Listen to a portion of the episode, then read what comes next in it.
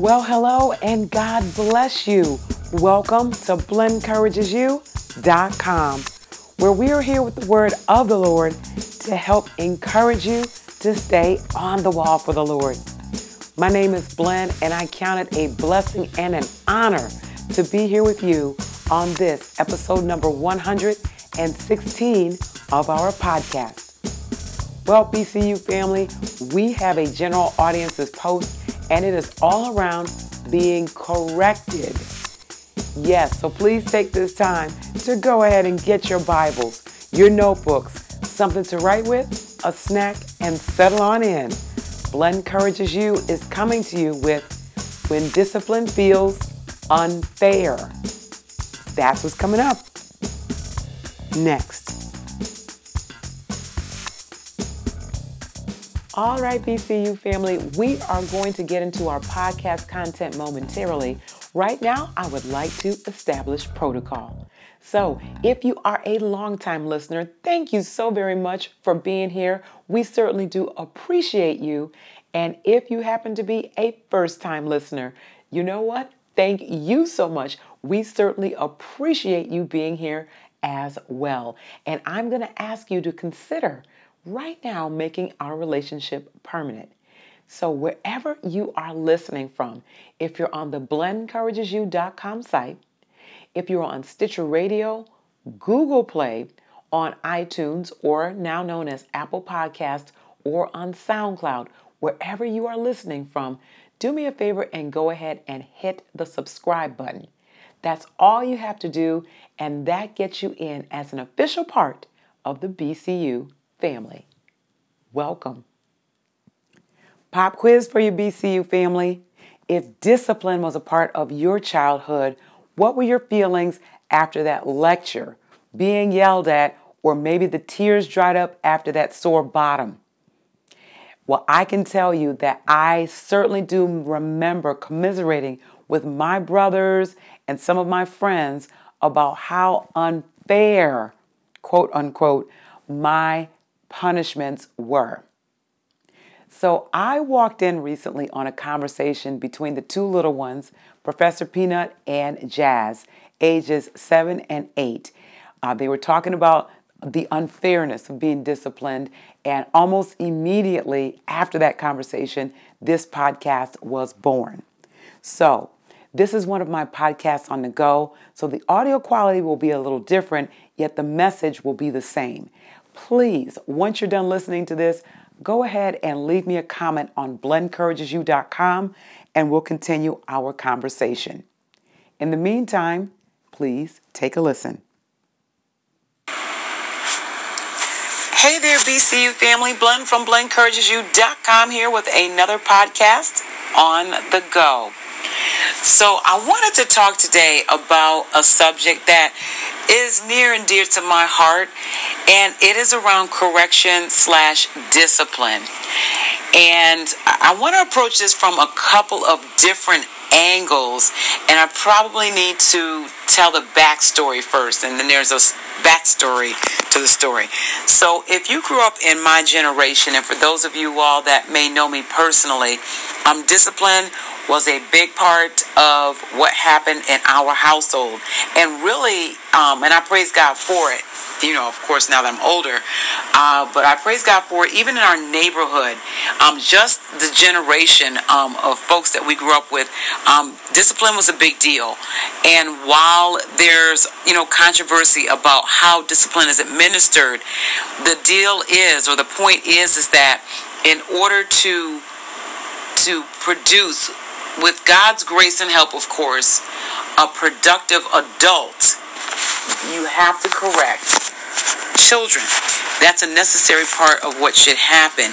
And even in the book of Proverbs, um, it reminds us, Solomon reminds us that foolishness abounds in the heart of a child, and the rod of correction will drive it out. So that's Proverbs 22, verse 15. And that doesn't mean, of course, that you have to always use corporal punishment. You know, the rod comes in different formats. you know, and every child responds differently to correction. So as God gives you wisdom, you use the rod that God asks you to use. I just know that, you know, was, let me just say this about myself. There was a lot of foolishness that was bound in my heart that my parents had to help that my parents had to help drive out of me. So uh, we'll just leave it at that. That I, I wasn't the easiest child to raise, but we thank God for the love and admonition that my parents gave, and you know that has been passed down, you know, from generation to generation, and even to um, my daughter as well as um, her children as well. And what was funny was earlier today I had to, you know, have a chat with them, uh, among other things, about how they had been misbehaving. And I, I, gotta say, BCU family, that's that's one thing that I have a very low tolerance for is repeated, willful, planned, and continual disobedience. I won't get into what it was all about. All I know is, is that we've had these discussions on more than one occasion, and obviously uh, what we've been talking about isn't quite sinking in. So now I have to talk to you in a different way so that you understand. So we got that all taken care of. And um, as I happen to get ready to walk into the room, I hear them chatting about, you know, how they were, you know, upset about, you know, having to be yelled at and so on and so forth. And they were complaining about being disciplined. And you know, I listened for, uh, for, for a couple minutes, and then I sat them down to have a chat with them and talk to them about what really should have happened discussion wise. And if you're going to discuss it, and, and, we all have done it, or let me not say we all have, I know my, my brothers and I used to talk about it. We used to talk about getting disciplined and how unfair it was how unfair it felt, how wrong it was. And I shared a couple of podcasts ago how I was, you know, in my coming of age, 12, 13, or whatever it was, and had gotten uh, the rod of correction with not being able to go on all of the fun trips that was planned that year in school and how that impacted me. And I'll be sure to link that uh, in the show notes or on the BCU site. And, and how I just felt, you know, sort of wronged that I couldn't go on the trips and do what the other kids did. And, you know, as a child, that's the way that it feels to you. We don't often think as children, what did I do to get into this trouble in the first place? And that's where I'm looping back around to talk to uh, talk about the kiddos, you know, Peanut and uh, Jazz. What you all should be discussing is what got you here in the first place.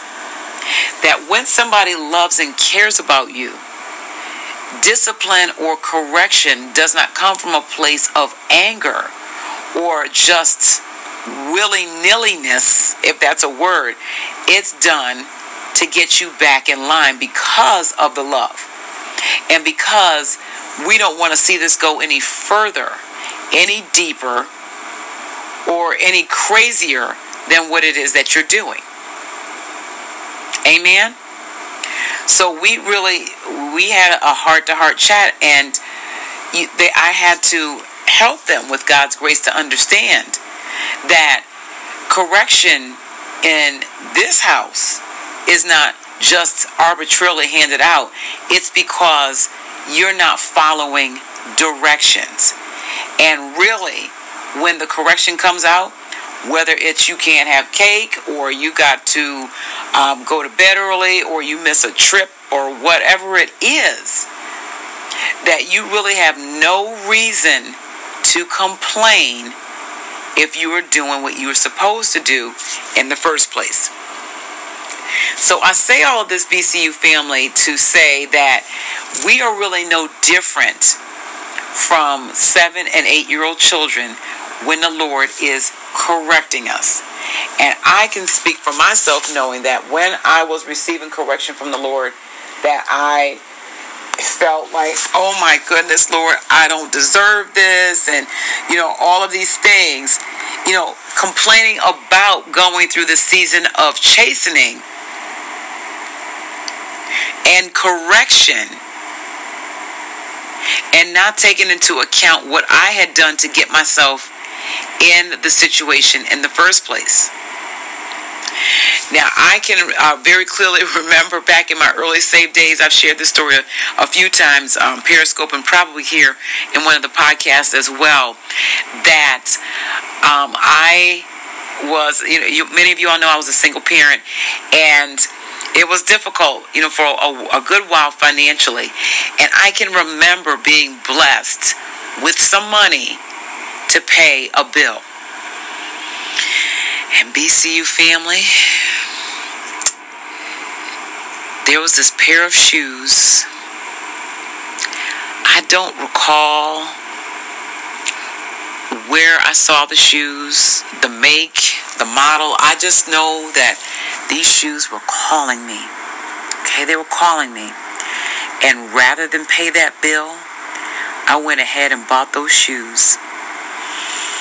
Now, I don't know where they are, what happened to them. I, I, I know nothing, okay?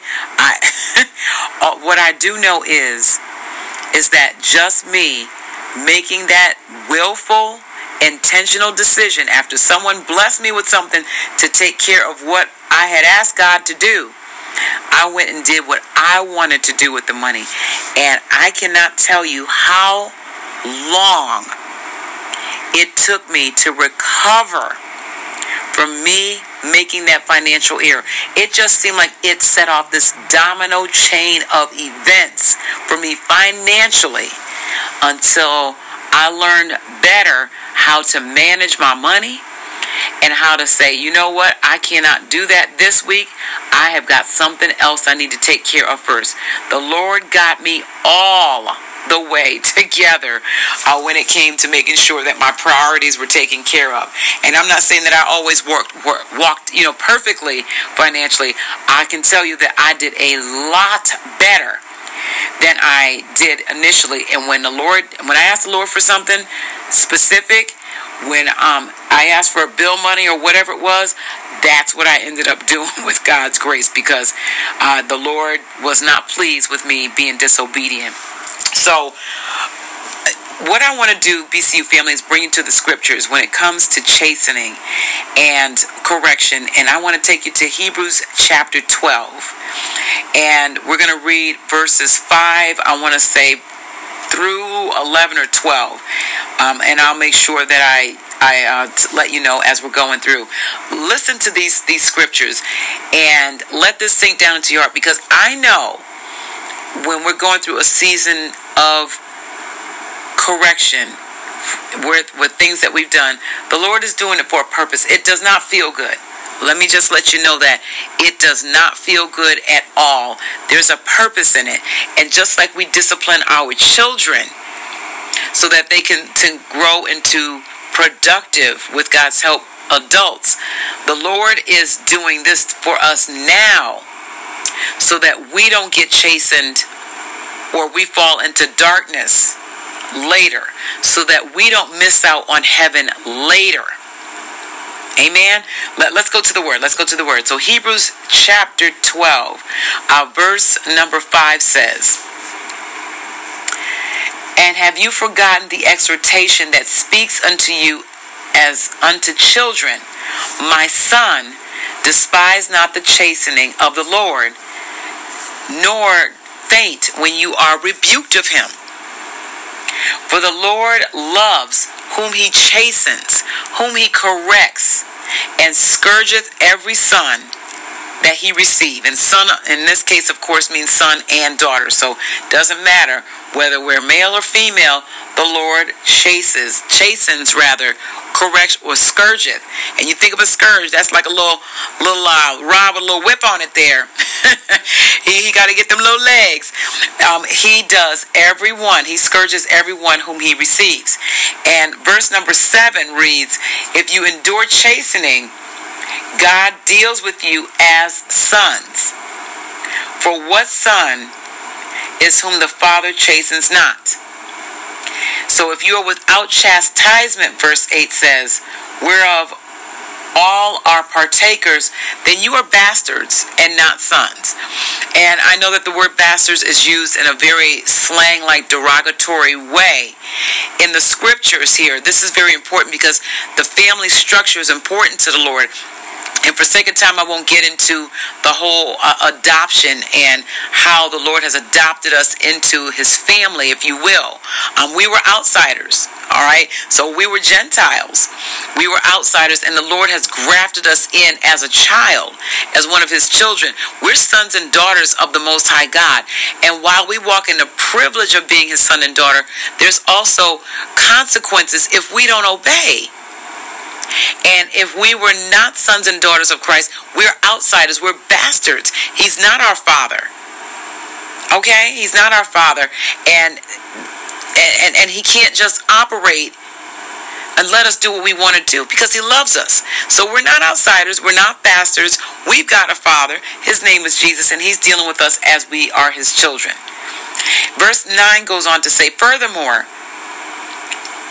we have had the fathers of our flesh, which means our earthly fathers, mothers, whoever it was that did the correcting, um, they have corrected us.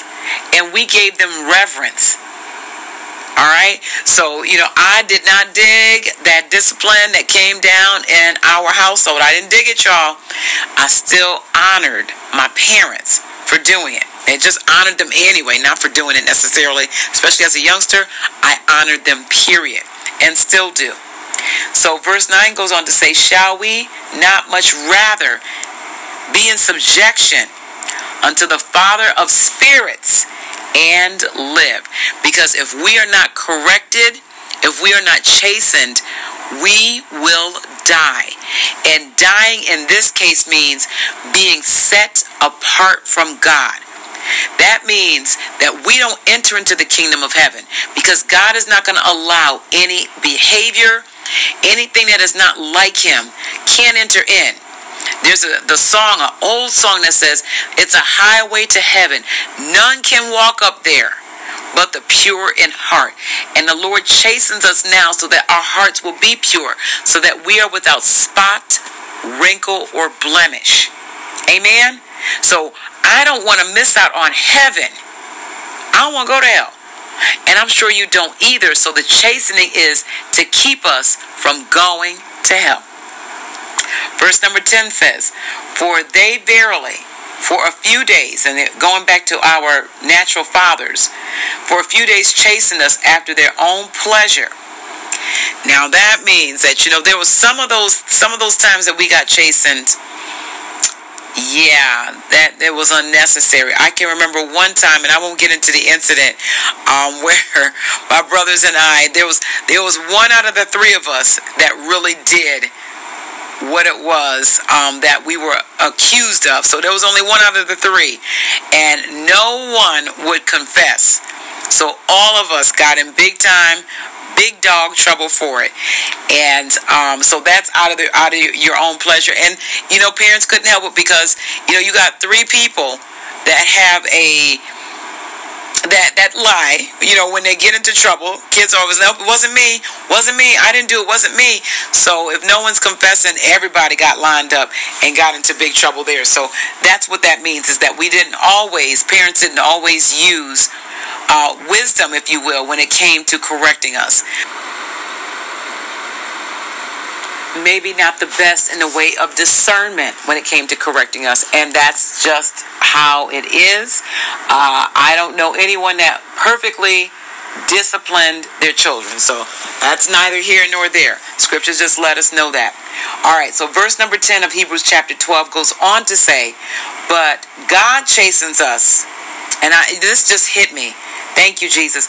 God chastens us for our profit, for our benefit, so that we might be partakers of His holiness.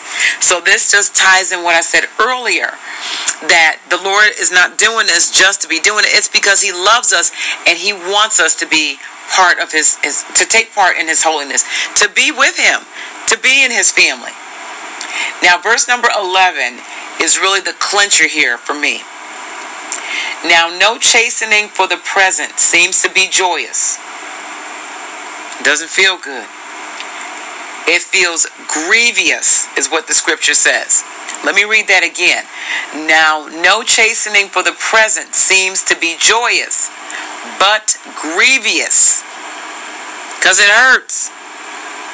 It's hard. It's tough.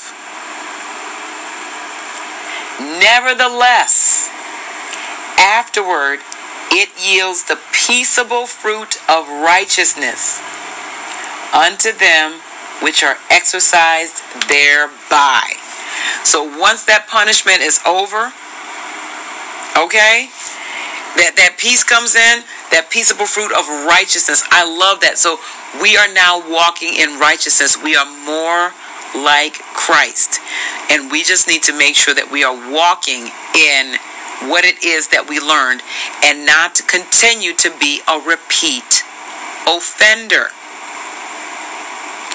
It's just like, again, going back to that chasing when we were kids. There were certain things after we got corrected about it, we did not go back to that thing again. It's the same thing that the Lord wants to impress upon our hearts. Amen. So then, verse number 12 reminds us to lift up the hands that hang down and the feeble knees. And verse 13 says, And make your straight paths for your feet, lest that which is lame be turned out of the way, but let it rather be healed. So, no need to walk around sad and despondent over what has happened. Let's take this chastening with the help of the Lord, as, as tough and as grievous as it is, and let's get the lesson and apply what the Lord is teaching us. So, BCU family, I just want you to be encouraged. Uh, we will certainly be praying with you here uh, at Team BCU if you're going through a process of chasing right this moment. And you know what? While the Lord may not let up on the chastening, what He will do is He will strengthen you to get through it. Um, I can certainly tell you that from experience that we serve a God that will help us through it. And, you know, when we come out of it, we shall come forth really as, you know, pure gold, if you will. And that's that's what the goal of God is. So continue on in the Lord. Don't let the chastening chase you away from him. Rather, draw you closer to him. Amen.